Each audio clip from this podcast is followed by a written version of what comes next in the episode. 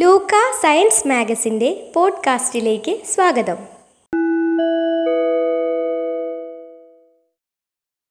Radio ലൂക്കയുടെ പുതിയ ഒരു എപ്പിസോഡിലേക്ക് എല്ലാവർക്കും സ്വാഗതം. ഇന്ന് നമ്മൾ സംസാരിക്കാൻ പോകുന്നത് കോവിഡ് വാക്സിനുകളെ പറ്റിയാണ്. കോവിഡ് വാക്സിനുകളുടെ പശ്ചാത്തലത്തിൽ ബൗദ്ധിക സ്വത്തവകാശ നിയമം അല്ലെങ്കിൽ ഇന്റലക്ച്വൽ പ്രോപ്പർട്ടി റൈറ്റ്സ് സംബന്ധമായിട്ടുള്ള വിഷയങ്ങളാണ് സംസാരിക്കുന്നത്. ഇന്ന് നമ്മളോട് സംസാരിക്കാൻ എത്തിയിട്ടുള്ളത് ഡോക്ടർ ബി ഇക്ബാൽ ആണ് ഡോക്ടറിനെ പ്രത്യേകം പരിചയപ്പെടുത്തേണ്ട ഒരു ആവശ്യമുണ്ട് എന്ന് തോന്നുന്നില്ല. ഡോക്ടർ നമുക്കെല്ലാം വളരെ സുപരിചിതനായ ആളുകൾ ആളാണ് എന്ന് മാത്രമല്ല കോവിഡ് വിഷയത്തിൽ മലയാളി സമൂഹവുമായിട്ട് നിരവധി വിഷയങ്ങളിൽ സംവദിച്ചുകൊണ്ടിരിക്കുന്നു ഇരിക്കുന്ന ഒരാൾ കൂടെയാണ്. എന്തായാലും ദീർഘകാലത്തെ വൈദ്യശാസ്ത്ര രംഗത്തെ പരിചയവും ശാസ്ത്ര സാഹിത്യ പരിഷത്തുമായിട്ടുള്ള പരിഷത്തുമായിട്ടുള്ള ബന്ധവും ഒക്കെയുള്ള ഡോക്ടറെ ഞാൻ കൂടുതൽ പരിചയപ്പെടുത്തുന്നില്ല. ഇന്ന് ഈ വിഷയത്തെക്കുറിച്ച് സംസാരിക്കാനായിട്ട് ഞാൻ ഡോക്ടറെ ഈ പോഡ്കാസ്റ്റിലേക്ക് സ്വാഗതം ചെയ്യുന്നു. ഒപ്പം തന്നെ നമ്മളോടൊപ്പം നമ്മളുടെ സ്ഥിരം ചോദ്യകർത്താക്കളായ ഡാലിയുണ്ട് സാജനുണ്ട് റിസ്വാനുണ്ട്. നമസ്കാരം. വളരെ സന്തോഷമുണ്ട് ഈ പരിപാടിയിൽ പങ്കെടുക്കാനെന്ന് ഞാൻ ആമുഖമായിട്ടൊന്ന് സൂചിപ്പിച്ചു കൊള്ളട്ടെ നന്ദി ഡോക്ടർ. എന്തായാലും ഞാൻ ചോദ്യത്തിലേക്ക് കടക്കാം. ഞാൻ ഒരു പക്ഷെ ഭൗതിക സ്വത്തവകാശ നിയമത്തിലേക്ക് കടക്കുന്നതിന് മുമ്പ് തന്നെ ഡോക്ടർ എഴുതിയ ഒരു ലേഖനം ഡോക്ടർ ലൂക്കിക്ക് വേണ്ടി ഒരു ലേഖനം എഴുതിയിരുന്നു കുറച്ചു നാൾ മുമ്പ്. അതായത് വാക്സിൻ വർണവിവേചനം എന്ന ഒരു വിഷയത്തെ കുറിച്ച് ഡോക്ടർ ഒരു ലേഖനം എഴുതിയിരുന്നു. ആ ലേഖനത്തിൽ ഡോക്ടർ പ്രധാനമായും പരാമർശിച്ച രണ്ട് കാര്യങ്ങൾ ഒന്ന് ദരിദ്ര രാജ്യങ്ങളിലെ ജനങ്ങൾക്ക് വാക്സിൻ കിട്ടുന്നതിലുള്ള ഒരു കാലതാമസത്തിനെ പറ്റിയാണ്. നമുക്ക് അതിനെ കുറിച്ചൊന്ന് ഒന്ന് സംസാരിച്ചുകൊണ്ട് തുടങ്ങാമെന്ന് ഞാൻ വിചാരിക്കുന്നു. അതായത് വികസിത രാജ്യങ്ങൾക്ക് ഒരുപക്ഷെ കൂടുതൽ ലഭ്യതയുണ്ട് വാക്സിൻ രംഗത്ത്. നമ്മളിപ്പോൾ വാക്സിനേഷന്റെ റേറ്റ് നോക്കുകയാണെങ്കിലും വികസിത രാജ്യങ്ങൾ മറ്റു രാജ്യങ്ങളെക്കാൾ വളരെ മുന്നിലുമാണ്. അപ്പോൾ ഈ വാക്സിൻ വർണ വിവേചനം എന്ന ഒരു വിഷയത്തിൽ തുടങ്ങിക്കൊണ്ട് നമുക്ക് ഈ ഇന്റലക്ച്വൽ പ്രോപ്പർട്ടിയിലേക്ക് കടക്കാൻ തോന്നുന്നു. അപ്പൊ അതിനെക്കുറിച്ച് ഡോക്ടർ ഒന്ന് വിശദമായിട്ട് നമ്മളോട് പറയുകയാണെങ്കിൽ നന്നായിരിക്കും. ഈ ഭൗതിക സ്വത്തവകാശവുമായി ബന്ധപ്പെട്ട് ഇങ്ങനെ ഒരു ചർച്ച സംഘടിപ്പിച്ച് നന്നായി. സത്യത്തിൽ കേരളത്തിൽ ആദ്യമായിട്ട് ഈ ഭൗതിക സ്വത്തവകാശത്തെ കുറിച്ചുള്ള വിഷയം അവതരിപ്പിക്കുന്ന പരിഷത്താണ്. അത് ഔഷധ മേഖലയുമായി ബന്ധപ്പെട്ട അതിന്റെ ഭാഗമായിട്ടാണ് നമ്മൾ ഇന്ത്യൻ പേറ്റന്റ് ആക്ടിനെ കുറിച്ച് ആദ്യം ഉണ്ടായിരുന്ന പേറ്റന്റ് ആക്ട് പിന്നീട് അത് മാറ്റിയപ്പോൾ ഉണ്ടായ പ്രത്യാഘാതങ്ങൾ. ഇതൊക്കെ നിരന്തരമായി ചർച്ച ചെയ്തുകൊണ്ടിരുന്ന ഒരു പ്രസ്ഥാനമാണ് ശാസ്ത്ര സാഹിത്യ പരിഷത്ത്. അതൊരു ഒരു സവിശേഷ വിഷയമാണ് ഇന്റലക്ച്വൽ പ്രോപ്പർട്ടി റൈറ്റ്സ്. അപ്പൊ അത് കേരളത്തിലെ അതിന് ബദലായിട്ടാണ് സ്വതന്ത്ര സോഫ്റ്റ്വെയർ പ്രസ്ഥാനം ഉണ്ടായത്. അതിൽ വേണ്ടത്ര പരിഷത്ത് ഇടപെട്ടില്ല എന്ന് എനിക്കൊരു പരാതിയുണ്ട് എന്ന് ഞാൻ ഈ അവസരത്തിൽ സൂചിപ്പിക്കട്ടെ. പിന്നീട് ഈ ചർച്ചയിൽ ഞാൻ കൂടുതൽ അതിനെക്കുറിച്ച് പറയാം. ഇപ്പോ രാജേഷ് ഇപ്പോ ഇവിടെ ചോദിച്ച വർണവിവേചനത്തിലേക്ക് കടന്നാൽ വാക്സിൻ അപ്പാർത്തിയിട്ട് ഇത് സാർവദേശീയമായി തന്നെ ചർച്ച ചെയ്യപ്പെടുന്നുണ്ട്. അതിന് പല വശങ്ങളുണ്ട്. ഒന്ന് വാക്സിനുമായി ബന്ധപ്പെട്ടാണ് ഇതുണ്ടായത് ചർച്ച ചെയ്യപ്പെട്ടത്. ഒന്ന് വാക്സിൻ ആണ് ഇനിയിപ്പോ ഈ കോവിഡ് നിയന്ത്രണത്തിലുള്ള ഏറ്റവും പ്രധാനമായിട്ടുള്ള ഒരു മാർഗം എന്ന് നമുക്കറിയാം. പക്ഷെ വാക്സിൻ ഉൽപ്പാദിപ്പിക്കാൻ ആദ്യം മുന്നോട്ട് വന്ന രാജ്യങ്ങൾ എല്ലാം തന്നെയും വികസിത രാജ്യങ്ങളുമായിരുന്നു. ഇന്ത്യയിലെ തന്നെ ഇന്ത്യയിലാണ് പിന്നെയും ഭാരത് ബയോടെക്കും ഐ സി എം ആർ ചേർന്ന ഒരു വാക്സിൻ വികസിപ്പിച്ചെടുത്തത്. ഇന്ത്യയിലെ സീറം ഇൻസ്റ്റിറ്റ്യൂട്ടും വാക്സിൻ ഉൽപ്പാദിപ്പിക്കുന്ന ഉൽപ്പാദിപ്പിക്കാൻ വേണ്ടി ഏറ്റവും അധികം വാക്സിൻ ഉൽപ്പാദിപ്പിക്കുന്ന ഒരു കമ്പനിയും കൂടാണ് സീറം ഇൻസ്റ്റിറ്റ്യൂട്ട്. പക്ഷേ അവരും ഓക്സ്ഫോർഡ് യൂണിവേഴ്സിറ്റിയും ആസ്ട്രാസെനക്കയുമായി ബന്ധപ്പെട്ടാണ് വാക്സിൻ ഉൽപ്പാദിപ്പിക്കുന്നത്. അത് സംഭവിച്ചത് എന്താന്ന് പറഞ്ഞാൽ വാക്സിൻ ഉൽപ്പാദിപ്പിക്കുന്ന ലഭ്യതയുടെ കാര്യത്തിൽ വന്നപ്പോൾ സമ്പന്ന രാജ്യങ്ങളെല്ലാം തന്നെയും വാക്സിൻ നേരത്തെ തന്നെ ഉൽപ്പാദിപ്പിക്കാൻ പോകുന്ന കമ്പനികളെ ആ കമ്പനികൾ പലതും സമ്പന്ന രാജ്യങ്ങളിലെ കമ്പനികൾ തന്നെയാണ്. അതൊക്കെ നേരത്തെ തന്നെ വാങ്ങി കൂട്ടി എന്നുള്ളതാണ്. അത് റിസർവ് ചെയ്ത് വെച്ചു. അതായത് പതിനാല് ശതമാനം വരുന്ന ലോക ജന ജനസംഖ്യയിൽ പതിനാല് ശതമാനം വരുന്ന സമ്പന്ന രാജ്യങ്ങൾ ഏതാണ്ട് അൻപത് ശതമാനത്തോളം വാക്സിൻ നേരത്തെ തന്നെ വാങ്ങി സൂക്ഷിച്ചു. ഇതിന്റെ വലിയ പരമായിട്ടാണ് വാക്സിൻ അസമത്വം എന്നുള്ള ഒരു വാക്ക് തന്നെ സാർവദേശീയ ചർച്ചകൾ ഉയർന്നു. വാക്സിൻ ഇന്നിക്വാളിറ്റി യഥാർത്ഥത്തിൽ ഈ വൈറസിനെ തന്നെ ഇന്നിക്വാളിറ്റി വൈറസ് എന്ന് വിളിക്കുന്നുണ്ട്. വേറൊരു സാഹചര്യത്തിൽ. അത് മറ്റൊരു പോഡ്കാസ്റ്റിൽ ഞാനത് വിശദീകരിക്കാം. ഈ അതിനെ സംബന്ധിച്ച് ഓക്സ്ഫാം ഒരു പുസ്തകം തന്നെ ഇറക്കിയിട്ടുണ്ട്. അതിന് ഇന്നിക്വാളിറ്റി വൈറസ് എന്നാണ്. മൊത്തത്തിൽ സമൂഹത്തിലെ വാക്സിന്റെ കാര്യത്തിൽ മാത്രമല്ല സാമൂഹ്യ അസമത്വങ്ങൾ കോവിഡ് മഹാമാരിയുടെ കാലത്ത് വർദ്ധിച്ചു വരുന്നു എന്നുള്ളതാണ് ഈ ഇന്നിക്വാളിറ്റി വൈറസ് എന്നുള്ള കൊണ്ട് ഉദ്ദേശിക്കുന്നത്. ഏതാണ്ട് അത് തന്നെയാണ് ഈ വാക്സിന്റെ കാര്യത്തിൽ സംഭവിച്ചത്. അപ്പൊ അത് വളരെ രൂക്ഷമായതുകൊണ്ട് അതിനെ ലോകാരോഗ്യ സംഘടന വളരെ ഭംഗിയായിട്ട് അത് വിശേഷിപ്പിച്ചിട്ടുണ്ട്. അതായത് അതിന് പറഞ്ഞിട്ടുള്ളത് ഒരു it is a catastrophic moral failure എന്നാണ്. കോവിഡ് കാലത്തെ ധാർമ്മിക പരാജയം എന്ന അത്യാപത്തിന്റെ പക്കത്തിലാണെന്ന് അവർ അത് വിശേഷിപ്പിച്ചു. അപ്പൊ അതിന്റെ ഫലമായിട്ട് എന്തോ പറ്റി എന്ന് പറഞ്ഞാൽ രണ്ട് മൂന്ന് തരത്തിലാണ് തോന്നുന്നത്. ഒന്ന് ഈ പറയുന്ന വികസിത രാജ്യങ്ങളെല്ലാം ഇത് വാങ്ങി സൂക്ഷിച്ചു എന്നുള്ളൊരു കാര്യം.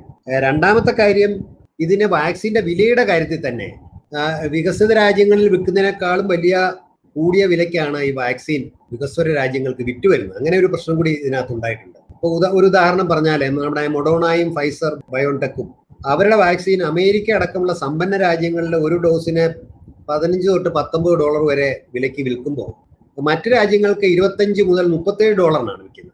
മറ്റു രാജ്യങ്ങൾ എന്ന് പറയുമ്പോൾ അതെല്ലാം തന്നെ ഈ വികസ്വര സാമ്പത്തിക പിന്നാക്കാവസ്ഥയിലുള്ള രാജ്യങ്ങളാണ്. അപ്പൊ അങ്ങനെ ഒരു പ്രശ്നം കൂടെ അതിനകത്ത് ഉണ്ടായിട്ടുണ്ട്.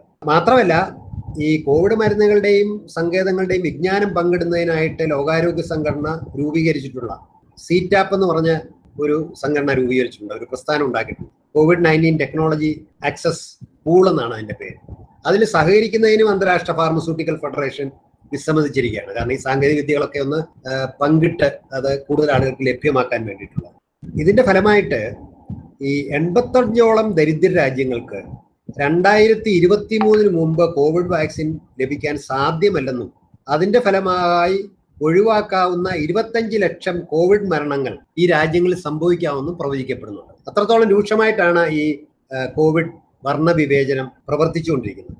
ഇതിന് അതുകൊണ്ടാണ് ലോകത്തിലെ പല രാജ്യങ്ങളിലും പരിഷത്ത് പോലുള്ള സന്നദ്ധ സംഘടനകൾ people's vaccine no to profit vaccine എന്നൊരു മുദ്രാവാക്യം ഉയർത്തിക്കൊണ്ടുള്ള പ്രസ്ഥാനങ്ങൾ ആരംഭിച്ചിട്ടുണ്ട്. അതിന്റെ മുദ്രാവാക്യം ഇതാണ് people's vaccine no to profit vaccine. Vaccine എന്നുള്ളത് ലാഭേച്ഛയോടുകൂടി പ്രയോജനപ്പെടുത്തേണ്ടതല്ല അത് എല്ലാവർക്കും ലഭ്യമാക്കേണ്ടതാണ് എന്നുള്ളതിന്റെ അടിസ്ഥാനത്തിൽ ഉള്ള ഒരു പ്രസ്ഥാനങ്ങളും സാർവദേശീയ രംഗത്ത് ഉയർന്നു വന്നിട്ടുണ്ടെന്നുള്ളത് നമ്മൾ പ്രത്യേകിച്ച് കാണണം. നമുക്ക് പക്ഷേ ആ ആശ്വാസകരമായ ഒരു കാര്യമുണ്ട്. ഒരു വാക്സിൻ സാർവദേശീയതയും വികസിച്ചു വരുന്നുണ്ട് ഇതിന് സമാന്തരമായിട്ട്. Vaccine internationalism. അപ്പൊ അതിന് ലോകാരോഗ്യ സംഘടനയുടെ നേതൃത്വത്തിൽ കോവാക്സ് എന്നൊരു സംരംഭം ആരംഭിച്ചിട്ടുണ്ട്. നിരവധി സംഘടനകൾ ചേർന്നാണത്. അതിലൊരു പങ്കെടുക്കുന്ന ഒരു സംഘടന നമ്മൾ അറിഞ്ഞിരിക്കേണ്ട ഒരു സംഘടനയാണ് സെപ്പി എന്ന് പറയും. The coalition for epidemic preparedness and innovation അതുപോലെ ACT the access to Covid nineteen tools accelerator ലേറ്ററി ഞാൻ നേരത്തെ പറഞ്ഞ ആ പ്രസ്ഥാനം. ഇതെല്ലാം കൂടെ ചേർന്നിട്ട് ഈ ഇപ്പൊ അങ്കോള ബംഗ്ലാദേശ് ബൊളീവിയ കെനിയ തുടങ്ങിയ അറുപത്തി മൂന്ന് ഏഷ്യൻ ആഫ്രിക്കൻ ലാറ്റിൻ അമേരിക്കൻ രാജ്യങ്ങൾക്ക് ഇരുന്നൂറ്റി മുപ്പത്തേഴ് ദശലക്ഷം കോവിഡ് വാക്സിനും പന്ത്രണ്ട് ലക്ഷം ഫൈസർ ബയോടെക് വാക്സിനും കഴിഞ്ഞ ഫെബ്രുവരി അവസാനത്തോടു കൂടി നൽകാൻ കഴിഞ്ഞിട്ടുണ്ട്. അപ്പൊ അങ്ങനെ ഒരു ഒരു പ്രസ്ഥാനം കൂടി ഉയർന്നു വരുന്നു എന്നുള്ളത് നമ്മൾ കാണണം. അപ്പം വെറും വർണവിവേചനം മാത്രമല്ല അതിന് ബദലായിട്ട് പ്രത്യേകിച്ച് ലോകാരോഗ്യ സംഘടനയുടെയൊക്കെ ആഭിമുഖ്യത്തിൽ ഈ ഒരു വാക്സിൻ സാർവദേശീയതയും കൂടി വികസിച്ചു വരുന്നുണ്ട്. അപ്പൊ ഈ രണ്ട് പ്രവണതകളും നമുക്ക് കാണാൻ കഴിയും. ഇതിനെക്കുറിച്ച് നമ്മൾ കൂടുതലായിട്ട് അറി അറിഞ്ഞിരിക്കേണ്ടതാണ്. അവിടെയാണ് ഇന്ത്യയെ പോലുള്ള രാജ്യങ്ങൾക്ക് തീർച്ചയായിട്ടും ഈ വാക്സിൻ ദേശീയ വാക്സിൻ സാർവദേശീയത വളർത്തിയെടുക്കുന്നതിൽ ഒരു പങ്ക് വഹിക്കാൻ കഴിയും. അത് കുറെയൊക്കെ നമ്മൾ നമ്മൾ പങ്ക് വഹിച്ചിട്ടുണ്ട്. ഇപ്പം ഈ കോവാക്സിൻ പദ്ധതിയുടെ ഭാഗമായിട്ട് നമ്മുടെ സീറം ഇൻസ്റ്റിറ്റ്യൂട്ട് ഓഫ് ഇന്ത്യ അതുപോലെ തന്നെ നാഷണൽ ഇൻസ്റ്റിറ്റ്യൂട്ട് ഓഫ് വൈറോളജിയും ഒക്കെ തന്നെ അല്ലെങ്കിൽ ഐ സി എം ആറും വാക്സിനുകൾ മറ്റു രാജ്യങ്ങൾ കൊടുത്തിട്ടുണ്ട്. സത്യത്തിൽ മുപ്പത്തഞ്ചോളം രാജ്യങ്ങൾക്ക് നമ്മുടെ സീറം ഇൻസ്റ്റിറ്റ്യൂട്ട് മുപ്പത്തി ആറ് ദശലക്ഷം വാക്സിൻ നൽകിയിട്ടുണ്ട്. അതിനെ വാക്സിൻ നയതന്ത്രം എന്നും പറയാറുണ്ട് വാക്സിൻ ഡിപ്ലോമസി. അപ്പൊ അതുകൊണ്ടാണ് ഇന്ത്യയിലെ ഈ പ്രതിസന്ധി ഘട്ടത്തിൽ അവർക്ക് വേണ്ടത്ര കൊടുക്കാൻ കഴിയാത്തതിന് ഒരു കാരണമായിട്ട് അത് ചൂണ്ടിക്കാണിക്കുന്നുണ്ടെങ്കിലും അതൊരു നല്ല കാര്യമായിട്ട് നമ്മൾ എടുത്തു പറയേണ്ടതാണ്. അപ്പൊ രണ്ട് പ്രവണതകൾ നമുക്ക് കാണാം. ഒന്ന് ഒരു വാക്സിൻ വർണവിവേചനവും വാക്സിൻ അസമത്വവും ഒരു ഭാഗത്ത് മറുഭാഗത്ത് വാക്സിൻ സാർവദേശീയ മറുഭാഗത്തായിട്ട് രണ്ട് പ്രവണതകൾ നമുക്ക് കാണാൻ കഴിയും. ഡോക്ടർ അപ്പോ ഈ രണ്ട് കാര്യങ്ങൾ പറഞ്ഞല്ലോ. അതായത് വാക്സിൻ സർവ സാർവദേശീയതയെ പറ്റിയും പീപ്പിൾസ് വാക്സിനെ പറ്റിയും പറഞ്ഞല്ലോ. അപ്പോൾ ഈ മുന്നേറ്റങ്ങൾക്ക് അല്ലെങ്കിൽ ഇത്തരത്തിലുള്ള ഒരു കൂട്ടായ്മയ്ക്ക് ഏത് രീതിയിലാണ് ഇന്റലക്ച്വൽ പ്രോപ്പർട്ടി റൈറ്റ്സ് അല്ലെങ്കിൽ ബൗദ്ധിക സ്വത്തവകാശം എന്ന ആശയം അതിനെങ്ങനെയാണ് ബാധിക്കുന്നത്? അല്ലെങ്കിൽ അത് അത് തടസ്സമാവുന്നു ഞാൻ ഇപ്പോൾ പറയുന്നില്ല. പക്ഷെ ഏത് രീതിയിലാണ് ഒരു വാക്സിൻ സാർവദേശീയത അല്ലെങ്കിൽ പീപ്പിൾസ് വാക്സിൻ എന്നൊരു മുന്നേറ്റവും ഇന്റലക്ച്വൽ പ്രോപ്പർട്ടി തമ്മിലുള്ള ഒരു ടസിൽ അല്ലെങ്കിൽ ഒരു കോൺഫ്ലിക്റ്റ് ഉണ്ടാകുന്നുണ്ടെങ്കിൽ അതെങ്ങനെയാണ് ഉണ്ടാകുന്നതെന്ന് പറയാം ഈ വാക്സിൻ വർണവിവേചനവും സാർവദേശീയതയും തമ്മിൽ ഭൗതിക സ്വത്താവശ്യം നേരിട്ടുള്ള ഒരു ബന്ധമല്ല. ഭൗതിക സ്വത്താവകാശം നിലനിർത്തിക്കൊണ്ട് തന്നെ ഈ പറയുന്ന വികസിത രാജ്യങ്ങളിലെ വാക്സിൻ ഉത്പാദകർക്ക് വികസ്വര രാജ്യങ്ങൾക്ക് വാക്സിൻ വില കുറച്ച് നൽകാവുന്നതാണ്. അവർ ചെയ്യുന്നില്ല. തന്നെയല്ല ഇതിനകത്ത് മനസ്സിലാക്കേണ്ട ഒരു കാര്യം. ഇപ്പോൾ വികസ വികസിത രാജ്യങ്ങളിലെ എല്ലാ വാക്സിൻ കമ്പനികൾ എടുത്താലും ഇപ്പോൾ ഫൈസർ ആണെങ്കിലും അതുപോലെ തന്നെ ജോൺസൺ ആൻഡ് ജോൺസൺ എടുത്താലും എല്ലാം തന്നെയും വൻതോതിലുള്ള federal federal fund state funding ഗവൺമെന്റിന്റെ ഫണ്ടിങ്ങോട് കൂടിയാണ് വാക്സിൻ വികസിപ്പിച്ചെടുക്കുന്നത്. അത് നമ്മൾ കാണാതിരിക്കരുത്. അപ്പൊ അങ്ങനെ വികസിപ്പിച്ചെടുക്കുന്ന വാക്സിനുകളാണ് പേറ്റന്റ് സംരക്ഷണത്തിലൂടെ അവർക്ക് പിന്നെ വില കൂട്ടി വിൽക്കാൻ കഴിയുന്നത്. അപ്പൊ ഭൗതിക സ്വത്താവകാശം ഇവിടെ ഒരു തടസ്സം സൃഷ്ടിക്കുന്നത് എന്തൊക്കെ പറഞ്ഞാലും എന്ത് ഉൽപ്പ പ്രത്യേകിച്ച് ആരോഗ്യ മേഖലയിലുള്ള ഉൽപ്പന്നങ്ങളെ സംബന്ധിച്ചിടത്തോളം എന്ത് നിയമങ്ങളും ഉപഭോക്താവിന്റെ താല്പര്യത്തിന് എതിരായിട്ട് പ്രവർത്തിക്കാൻ പാടില്ല. പ്രത്യേകിച്ച് ഇതുപോലുള്ള അതി അടിയന്തര ഒരു സ്വഭാവമുള്ള ഒരു ഘട്ടത്തിൽ.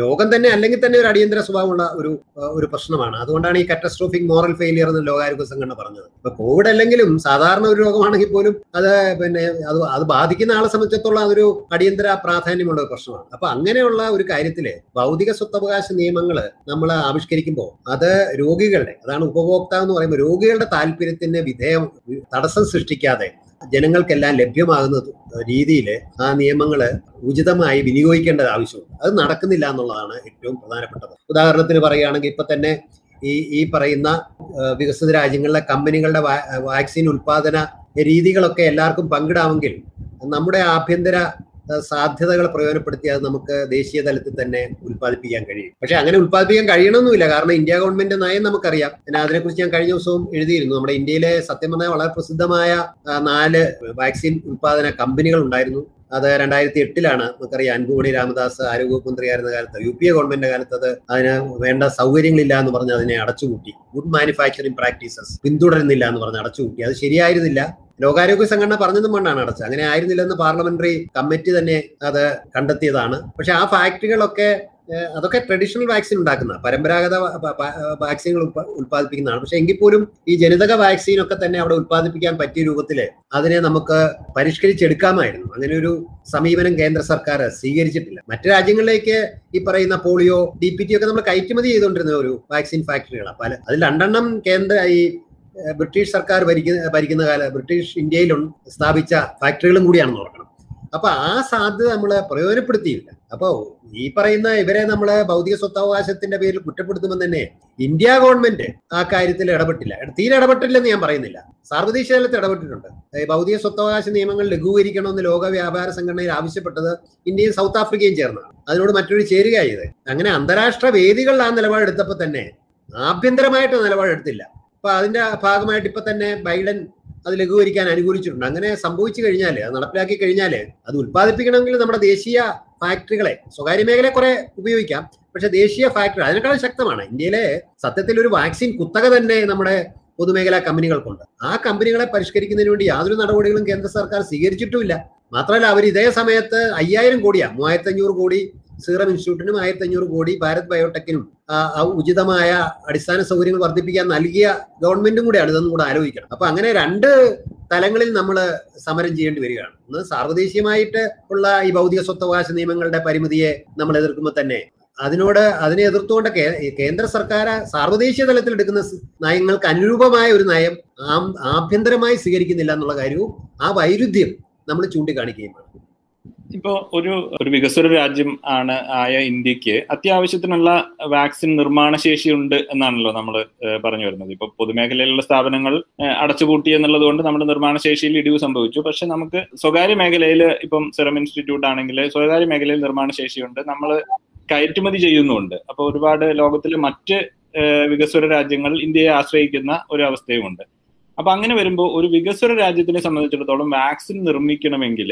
അതിൽ ഇന്റലക്ച്വൽ പ്രോപ്പർട്ടിയുടെ റോൾ എന്താണ്? അതായത് വാക്സിൻ നിർമ്മാണം ഇന്ത്യയിലെ ഒരു കമ്പനി ഏറ്റെടുത്ത് ചെയ്യണമെങ്കിൽ പേറ്റന്റുകൾ എന്താണ് അതിൽ വഹിക്കുന്ന പങ്ക്? അല്ലെങ്കിൽ അതിനെ അതിനെ തടസ്സപ്പെടുത്താനോ അല്ലെങ്കിൽ അതിനെ ബുദ്ധിമുട്ടുള്ളതാക്കാനോ പേറ്റന്റിന്റെ പങ്ക് എന്താണ്?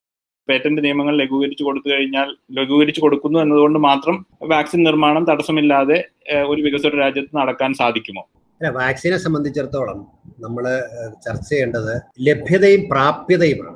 അവൈലബിലിറ്റി ആൻഡ് അക്സസിബിലിറ്റി ഇപ്പോൾ അവൈലബിലിറ്റി എന്ന് പറയുമ്പോൾ വാക്സിൻ ഉണ്ടാക്കണമല്ലോ. വാക്സിൻ ഉണ്ടാക്കി അത് മാർക്കറ്റ് ചെയ്യാൻ പര്യാപ്ത രീതിയിൽ എത്തണം. അത് എത്തിക്കഴിഞ്ഞു. ജനുവരി തൊട്ട് വാക്സിൻ കൊടുത്തു തുടങ്ങിയല്ലോ. അത് പലതും എമർജൻസി യൂസ് ഓതോറിറ്റി ഓതറൈസേഷൻ ആണ്. മൂന്നാം ഘട്ട മനുഷ്യ പരീക്ഷണം പൂർത്തിയാകുന്നതിന് മുമ്പേ അത് സുരക്ഷിതമാണെന്നും കുറെയൊക്കെ ഫലപ്രാപ്തി ഫലപ്രദമാണെന്നും കണ്ടതുകൊണ്ട് എമർജൻസി യൂസ് ഓതറൈസേഷൻ ആണ് കൊടുത്തത്. പക്ഷേ കഴിഞ്ഞ ഒരു നാലഞ്ച് മാസമായിട്ട് പല പല കമ്പനികളുടെ അവരുടെ മൂന്നാം ഘട്ട മനുഷ്യ പരീക്ഷണം പൂർത്തിയാക്കിയിട്ടുണ്ട്.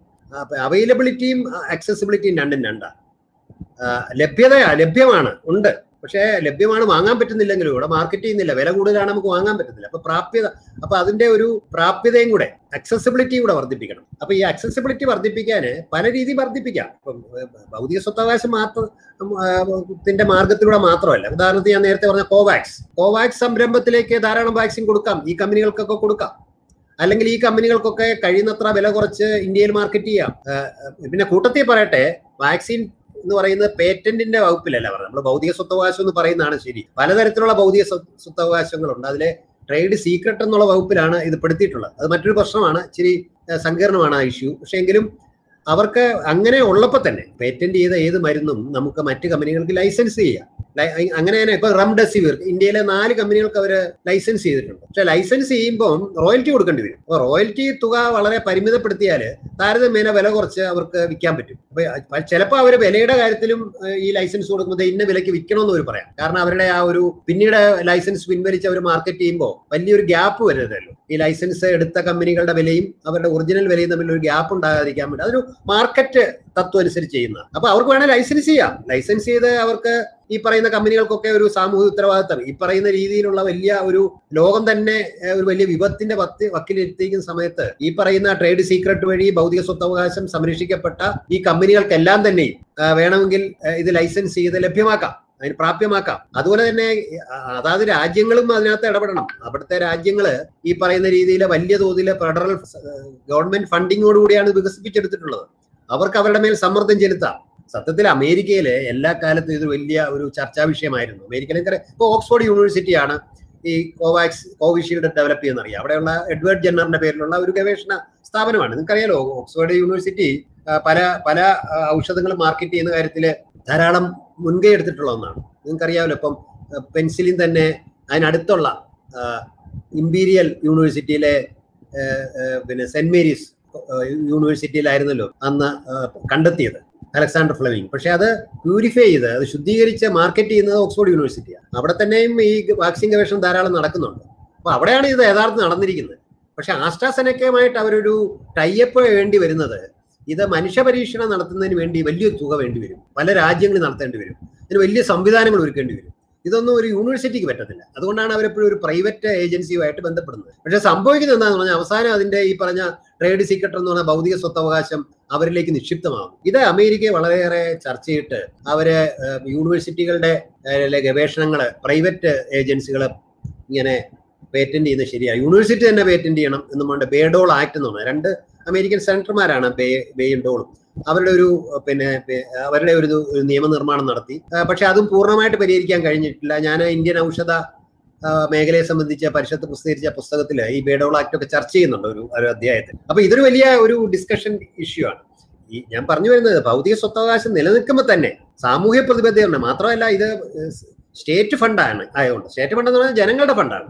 ആ ഫണ്ട് കൊണ്ട് ഉണ്ടാ ഉണ്ടാക്കുന്ന ഈ വാക്സിനുകൾ വേണമെങ്കിൽ ലൈസൻസ് വഴി ലൈസൻസ് ചെയ്ത് വില കുറച്ച് ഈ രാജ്യങ്ങളിലേക്ക് ഇത് എത്തിക്കാൻ കഴിയും. ഇതാണ് ഒരു ഓപ്ഷൻ.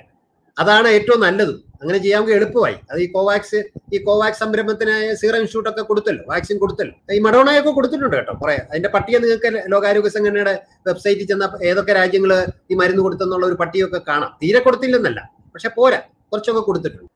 പക്ഷേ ഇപ്പോ പിന്നെ ഈ ഭൗതിക സ്വത്തവകാശത്തിന്റെ നിയമം പറഞ്ഞാൽ ഭൗതിക സ്വത്തവകാശത്തിന്റെ പരിധിയിൽ നിന്ന് അത് അത് ലഘൂകരിച്ചാൽ ലഘൂകരിക്കാനാ പറഞ്ഞിരിക്കുന്നത് കേട്ടോ. അത് അത് അത് താൽക്കാലികമായിട്ടൊന്ന് ഒഴിവാക്കി തരാനാണ് എന്നേ പറയുന്നുള്ളൂ. ഈ ഒരു പ്രതിസന്ധി പരിഹരിക്കുന്നവരെ ഒന്ന് ഒഴിവാക്കി തരണമെന്ന് പറയുന്നത് ആ സമയത്ത് ആ സാങ്കേതിക വിദ്യ ഉപയോഗിച്ച് നമുക്ക് നമ്മുടെ ആഭ്യന്തര ശേഷി ഉപയോഗിച്ച് നമുക്ക് വൻതോതിൽ ഇത് ഉൽപ്പാദിപ്പിക്കാൻ കഴിയും. പക്ഷെ അങ്ങനെ ഉത്പാദിപ്പിക്കാൻ വേണ്ടിയിട്ടുള്ള ഒരു നടപടിയും കേന്ദ്ര സർക്കാർ ഇവരെ സ്വീകരിച്ചിട്ടില്ല. കാരണം ഞാൻ നേരത്തെ പറഞ്ഞ ഈ വാക്സിൻ ഫാക്ടറികളൊക്കെ ഒന്ന് റീപർപ്പസ് ചെയ്യേണ്ടി വരും. നമ്മൾ പല മരുന്നുകൾ ഇപ്പൊ റീപർപ്പസ് ചെയ്താണല്ലോ കോവിഡിന് വേണ്ടി ഉപയോഗിച്ചുകൊണ്ടിരിക്കുന്നത്. നേരത്തെ മറ്റൊരു രോഗത്തിന് വേണ്ടി കണ്ടെത്തി റംഡെസിവിർ ഒക്കെ എങ്ങനെയാണ് എബോളയ്ക്ക് വേണ്ടി കണ്ടെത്തിയ മരുന്നാണ് അപ്പൊ മറ്റൊരു കാര്യത്തിന് വേണ്ടി ഉപയോഗിച്ചുകൊണ്ടിരുന്ന അതുപോലെ എയ്ഡ്സിന് ഉപയോഗിച്ച ചില ആന്റിവൈറൽ നമ്മൾ ഉപയോഗിക്കുന്നുണ്ട്. മറ്റ് കാര്യങ്ങൾക്ക് വേണ്ടി കണ്ടെത്തിയ മരുന്നുകളെ പുനരുപയോഗിക്കുന്നതിനാണ് റീപർപ്പസിംഗ് എന്ന് പറയുന്നത്. അപ്പൊ നമ്മുടെ ഈ ഫാക്ടറികളൊന്ന് റീപർപ്പസ് ചെയ്യേണ്ടി വരും അത് ചിലപ്പോൾ നാലോ അഞ്ചോ മാസം എടുക്കും. നമുക്ക് ഈ നമുക്ക് ഈ കോവിഡ് മൂന്നോ നാലോ മാസം കൊണ്ട് കൺട്രോൾ ചെയ്യണം. അതാണ് പ്രശ്നം. സമയത്തിന്റെ ഒരു പ്രശ്നമുണ്ട്. അപ്പൊ അത് അതിനുള്ള ഒരു നടപടിയും നിർഭാഗ്യവശാൽ സ്വീകരിച്ചിട്ടില്ല. പക്ഷെ ഈ വൈകിയ വേളയെങ്കിലും ജോ ബൈഡൻ ഇങ്ങനെ ഒരു നിലപാട് സ്വീകരിച്ച സാഹചര്യത്തിൽ നമ്മുടെ ആഭ്യന്തര ഉൽപാദന ശേഷി വർദ്ധിപ്പിക്കാൻ പറ്റിയ രൂപത്തിൽ നമ്മുടെ വാക്സിൻ ഫാക്ടറികളെ പുനർ നവീകരിക്കുക എന്നുള്ള ഒരു നടപടി കൂടി സമാന്തരമായിട്ട് നമ്മൾ നടത്തേണ്ടി വരും. ഞാൻ പറയാൻ കാരണം ഇനിയിപ്പോ നാളെ രാവിലെ നിങ്ങൾ ഈ മരുന്നുകൾ ഉപയോഗിച്ചു ഉൽപ്പാദിപ്പിച്ചു എന്നൊരു തീരുമാനം അങ്ങ് ഡബ്ല്യു ടി എടുത്താൽ പോലും ഉൽപ്പാദിപ്പിക്കാൻ പറ്റാത്ത ഒരു സ്ഥിതിയിലാണ് ഇന്ത്യ നിലനിൽക്കുന്നത് അപ്പൊ ഇതൊക്കെയാണ് അപ്പൊ ഇതെല്ലാ ഘടകങ്ങളും നമ്മൾ ഈ ചർച്ചയിൽ പരിഗണിക്കണം. ഇപ്പൊ പീപ്പിൾസ് വാക്സിന്റെ കാര്യം നമ്മൾ പറയുമ്പോഴത്തേനും നമ്മൾ ഇൻഡയറക്റ്റ് ആയിട്ട് പറയുന്നത് കമ്പനികൾ സൂപ്പർ പ്രോഫിറ്റ് വേണ്ട എന്ന് വെക്കണമെന്നാണല്ലോ അപ്പൊ ഡോക്ടർ തന്നെ പറഞ്ഞു നമ്മൾ ഓക്സ്ഫോർഡ് ഈ വാക്സിൻ വാക്സിൻ കണ്ടുപിടിച്ചാലും അത് അതിന്റെ മനുഷ്യ മനുഷ്യരിലുള്ള ക്ലിനിക്കൽ ട്രയലുകൾ നടത്താനും അത് ഉൽപ്പാദിപ്പിക്കാനും വളരെയധികം സാമ്പത്തികമായിട്ടുള്ള മുന്നൊരുക്കങ്ങൾ വേണ്ടി വരും അപ്പൊ കമ്പനികൾ ഈ മുന്നൊരുക്കങ്ങൾ നടത്തുന്നത് പ്രധാനമായിട്ടും അവരുടെ ഈ സൂപ്പർ പ്രോഫിറ്റ് മുന്നിൽ കണ്ടുകൊണ്ടായിരിക്കാം. വെറും ലാഭമല്ല സൂപ്പർ പ്രോഫിറ്റ് തന്നെ. അപ്പോ നമ്മളിപ്പോ ഈ ഭൗതിക സ്വത്തവകാശം ഇംപ്ലിമെന്റ് അത് വേണ്ട എന്ന് വെക്കാനായിട്ട് പറഞ്ഞു കഴിഞ്ഞു കഴിഞ്ഞാൽ ഇപ്പൊ കമ്പനികൾ അവരുടെ സൂപ്പർ ലാഭം വേണ്ടാന്ന് വെക്കുമ്പോൾ നമ്മളിപ്പോ ഈ കോവിഡ് വാക്സിൻ ഉണ്ടായത് തന്നെ വെറും ഒരു വർഷം കൊണ്ടാണ്. അത്രയ്ക്കും അധികം ഫാസ്റ്റ് ആയിട്ട് എക്സ്റ്റെൻസീവ് ആയിട്ടുള്ള ഗവേഷണങ്ങൾ നടന്നു. യൂണ് യൂണിവേഴ്സിറ്റികളിൽ അതേസമയം ക്ലിനിക്കൽ ട്രയലുകൾ കമ്പനികൾ നടത്തി. ഇപ്പൊ സൂപ്പർ പ്രോഫിറ്റ് വേണ്ട എന്ന് വെക്കുവാണെങ്കിൽ അപ്പോൾ അതെങ്ങനെയാണ് ഈ ഇതിന്റെ പ്രോസസ്സിനെ അതല്ലെങ്കിൽ ഒരു വാക്സിൻ ഉണ്ടാക്കുന്ന പ്രക്രിയയെ ബാധിക്കുക? അത് ഹാൻഡിൽ ചെയ്യാനായിട്ട് സർക്കാരുകൾക്ക് സാധിക്കുമോ സൂപ്പർ പ്രോഫിറ്റ് പ്രോഫിറ്റ് എന്നൊക്കെ പറയുന്നത് രണ്ട് കാര്യങ്ങൾ നമ്മൾ ഇത് പരിഗണിക്കണം. ഒന്ന് ഈ വാക്സിൻ ഉൽപ്പാദിപ്പിക്കാൻ വേണ്ടി വരുന്ന ചെലവ് എത്ര? വാക്സിൻ പിന്നെ ഇതിനകം അവരുണ്ടാക്കിയ ലാഭം എത്ര? ഇങ്ങനെയൊക്കെ ഒന്ന് കണക്കാക്കണം. ഇത് മോണിറ്റർ ചെയ്യുന്ന ഒത്തിരി ആളുകൾ ലോകത്തുണ്ട്. ഭൗതിക സ്വത്തവകാശ നിയമവുമായി ബന്ധപ്പെട്ട്. അതിലൊന്ന് കാർലോസ് കോർലിയാണ്. കോറിയാണ് അദ്ദേഹത്തിന്റെ പുസ്തകമുണ്ട്. മാത്രമല്ല നമ്മളെല്ലാം വായിക്കേണ്ട ഒരു രേഖയുണ്ട്. ഇന്ത്യയിൽ ആദ്യമായിട്ട് ഈ ഒരു അത് മലയാളത്തിൽ പ്ര- പ്രസിദ്ധീകരിക്കണമെന്ന് അന്ന് പരിഷത്തിലൂടെ പ്രസിദ്ധീകരിക്കണം നമ്മൾ ആഗ്രഹിച്ച. ഇച്ചിരി വലിപ്പമുണ്ട്. നമ്മുടെ P H Kurian I A S ഇപ്പം റിട്ടയർ ചെയ്താണ് കേരള കേഡറിൽ നിന്ന് അദ്ദേഹം പേറ്റന്റ് കൺട്രോൾ ആയിരുന്ന കാലത്താണ് ആദ്യമായിട്ട് നമ്മൾ ഒരു നിർബന്ധിത ലൈസൻസിങ് കൊടുത്തത്. അറിയാമല്ലോ? നെക്സാവർ എന്ന് പറയുന്ന ഒരു ക്യാൻസർ ചികിത്സയ്ക്കുള്ള മരുന്ന്. ഒരു ജർമ്മൻ കമ്പനിയുടെ മരുന്നായിരുന്നു. ആ മരുന്ന് ഒരു മാസത്തെ ചികിത്സാ ചെലവ് രണ്ട് ലക്ഷത്തി എൺപത്തിനാലായിരം രൂപ ആയിരുന്നത്. ഇപ്പൊ നാലായിരത്തി നാനൂറ് രൂപയ്ക്ക് ഇപ്പൊ ലഭ്യമാണ്. നാറ്റ്കോ ആണ് കേസ് കൊടുത്ത് സിപ്ല കുറച്ചുകൂടെ വില കുറച്ച് ഇപ്പൊ വിൽക്കുന്നുണ്ട്. അപ്പൊ ആ രേഖയ്ക്കകത്ത് ഈ ഒരു ഔഷധ കാരണം ഒരു തെറ്റിദ്ധാരണ ഇവർ പരത്തുന്നുണ്ട്. അതാണ് ഞാൻ പറയാൻ ഉദ്ദേശിക്കുന്നത്. ഈ ഔഷധ ഉൽപാദനം എന്ന് പറയുന്നത് അല്ലെ ഗവേഷണം എന്ന് പറയുന്നത് കണ്ടമാനം പൈസ ഉപയോഗിക്കുന്നു.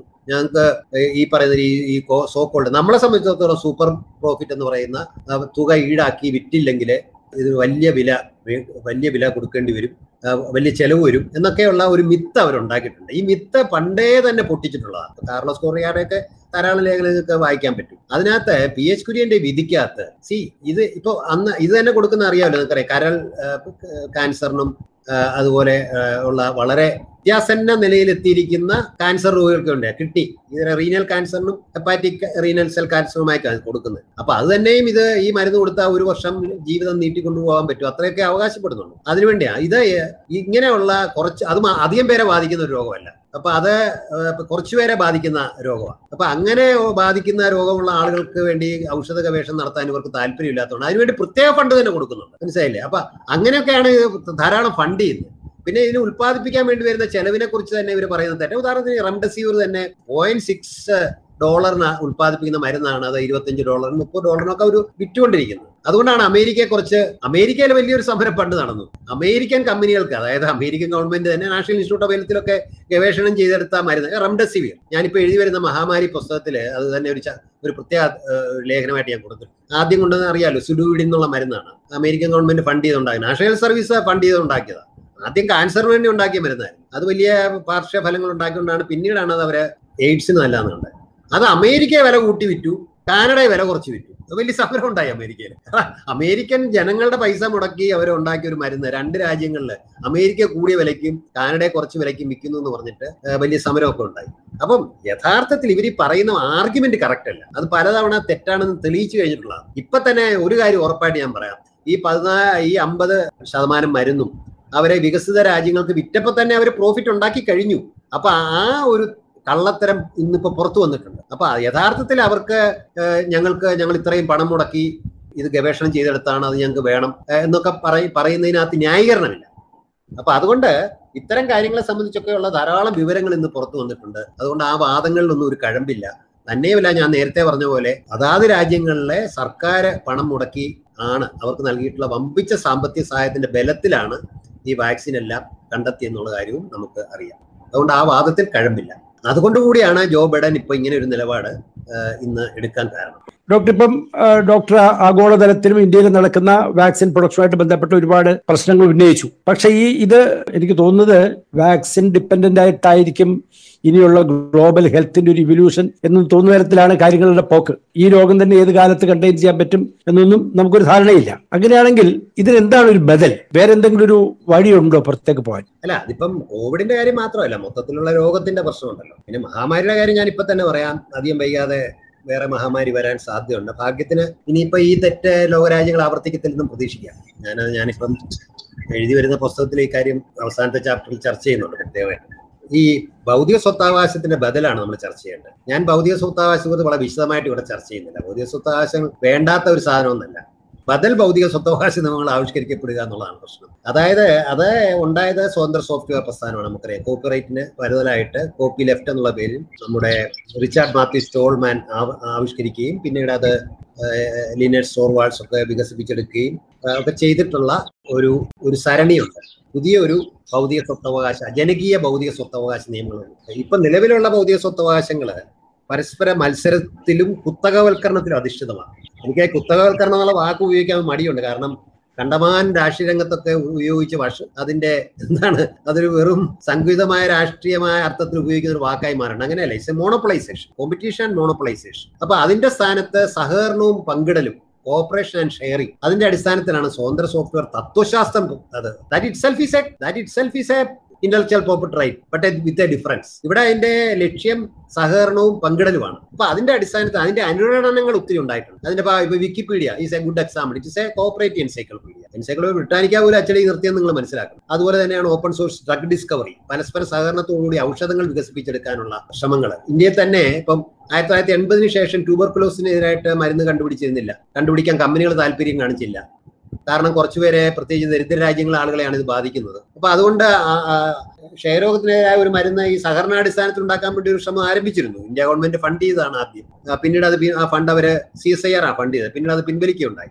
അപ്പൊ അങ്ങനെയുള്ള അതുപോലെ തന്നെ ഓപ്പൺ ആക്സസ് പബ്ലിക്കേഷൻ ഇങ്ങനെ അതിന്റെ അനുരണനങ്ങൾ ഒത്തിരി ഉണ്ടായിക്കൊണ്ട് ഔഷധ മേഖലയെ സംബന്ധിച്ചിടത്തോളം കോവിഡിലേക്ക് വന്നാൽ ഇതൊരു പ്രത്യേക വിഷയമാണ്. ഇത് തന്നെ നമുക്ക് വേണമെങ്കിൽ മറ്റൊരു അവസരത്തിൽ സംസാരിക്കാൻ എനിക്ക് സന്തോഷമാണ് ഓപ്പൺ സോഴ്സ് കോവിഡ് മൂവ്മെന്റ് എന്നൊരു പ്രസ്ഥാനം തന്നെ ഉണ്ടായിട്ടുണ്ട്. അതായത് കോവിഡുമായി ബന്ധപ്പെട്ട ഉൽപ്പന്നങ്ങൾ.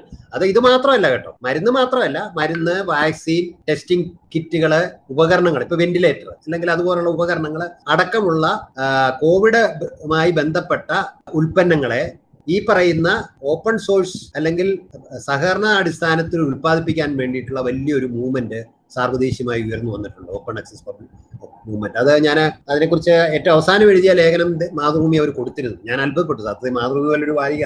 അതുപോലൊരു വിഷയത്തിൽ ലേഖനം പ്രസിദ്ധീകരിക്കത്തില്ലെന്ന് ഞാൻ വിചാരിച്ചു പക്ഷെ അവരത് പ്രസിദ്ധീകരിച്ചിരുന്നു. അപ്പൊ അതിനെ കോവിഡ് അതിനെ ഓപ്പൺ സോഴ്സ് ഫൗണ്ടേഷൻ എന്ന് പണ്ടൊരെണ്ണമുണ്ട്. ഭാഗ്യത്തിന് അതിന് നേതൃത്വം കൊടുക്കുന്ന രണ്ടുപേര് മലയാളികളാണ് ഒരു ജയകുമാർ മേനോനും അതുപോലെ തന്നെ ജലീലുമാണ്. ഇതിനോട് ഐക്യദാർഢ്യം പ്രകടിപ്പിക്കേണ്ടതാണെന്ന് ബഹുമാനപ്പെട്ട മുഖ്യമന്ത്രിയുടെ അവലോകന യോഗത്തിൽ പറഞ്ഞപ്പോൾ അദ്ദേഹം അത് പറയുകയും ചെയ്തു. അങ്ങനെ സാർവദേശീയ രംഗത്ത് കേരളം ഈ ഓപ്പൺ സോഴ്സ് കോവിഡ് മൂവ്മെന്റിനോടൊപ്പമാണെന്നുള്ള ഒരു സന്ദേശം സാർവദേശീയ രംഗത്ത് അത് പ്രചരിക്കുന്നുണ്ട്. അതുകൊണ്ട് അതിനെ സംബന്ധിച്ച് ഞാൻ മലയാളത്തിൽ എഴുതിയ ലേഖനം ഈ ഓപ്പൺ സോഴ്സ് കോവിഡിൽപ്പെട്ട ആളുകളെ പതിനേഴ് ലോക ഭാഷകളിലേക്ക് തർജമ ചെയ്തു. സ്പാനിഷ് ഫ്രഞ്ച് ഇതിലൊക്കെ തർജമ ചെയ്ത് പ്രസിദ്ധീകരിക്കുകയും ചെയ്തു. കൂട്ടത്തിൽ സൂചിപ്പിക്കട്ടെ. അപ്പൊ അങ്ങനെ ഒരു മൂവ്മെന്റ് ഉയർന്നു വരുന്നുണ്ട്. അവരിപ്പോ വാക്സിന്റെ കാര്യത്തിൽ അവരിപ്പോ ചെയ്യാൻ ശ്രമിക്കുന്നത് ഏറ്റവും അവസാനമായിട്ട് അവർ ചെയ്യാൻ ശ്രമിക്കുന്നത് ഇപ്പൊ നമ്മൾ അക്കേർഡ് ഇമ്മ്യൂണിറ്റിയാണ് ഉണ്ടാക്കാനാണ് ശ്രമിക്കുന്നത്. അറിയാം. ഇപ്പോഴത്തെ വാക്സിൻ എല്ലാം നമ്മുടെ ലക്ഷ്യം antibody mediated and cell mediated ഇമ്മ്യൂണിറ്റിയാണ് these are acquired immunity specific acquired immunity ഒരു പ്രത്യേക വൈറസിനെതിരായ അക്കേർഡ് ഇമ്മ്യൂണിറ്റി ഉണ്ടാക്കാനാണ് നമ്മൾ ശ്രമിക്കുന്നത്. ഇവരെ ഇന്നേറ്റ് ഇമ്മ്യൂണിറ്റി എന്ന് പറഞ്ഞിട്ട് മറ്റൊന്നുണ്ടല്ലോ. അപ്പൊ ഇന്നേറ്റ് ഇമ്മ്യൂണിറ്റിയെ ഉദ്ദീപിപ്പിച്ച് ഒരു യൂണിവേഴ്സൽ വാക്സിൻ ഉണ്ടാക്കാനുള്ള ഒരു ശ്രമം അവർ ആരംഭിച്ചു കഴിഞ്ഞു. അതിനുവേണ്ടി അവർ റീപർപ്പസ് ചെയ്യാണ്. അത് ഉപയോഗിക്കുന്ന ബി സി ജി വാക്സിനേഷൻ അതുപോലെ തന്നെ വേറെ രണ്ട് ബി സി ജി വാക്സിൻ മറ്റ് രണ്ട് വാക്സിൻ കൂടെ അവർ അതിനുവേണ്ടി ഉപയോഗിക്കുന്നുണ്ട്. പോളിയോയും കൂടെ ഉപയോഗിക്കുന്നുണ്ടെന്നാണ് എനിക്ക് തോന്നുന്നത്. പോളിയോ അതുപോലെ തന്നെ mumps measles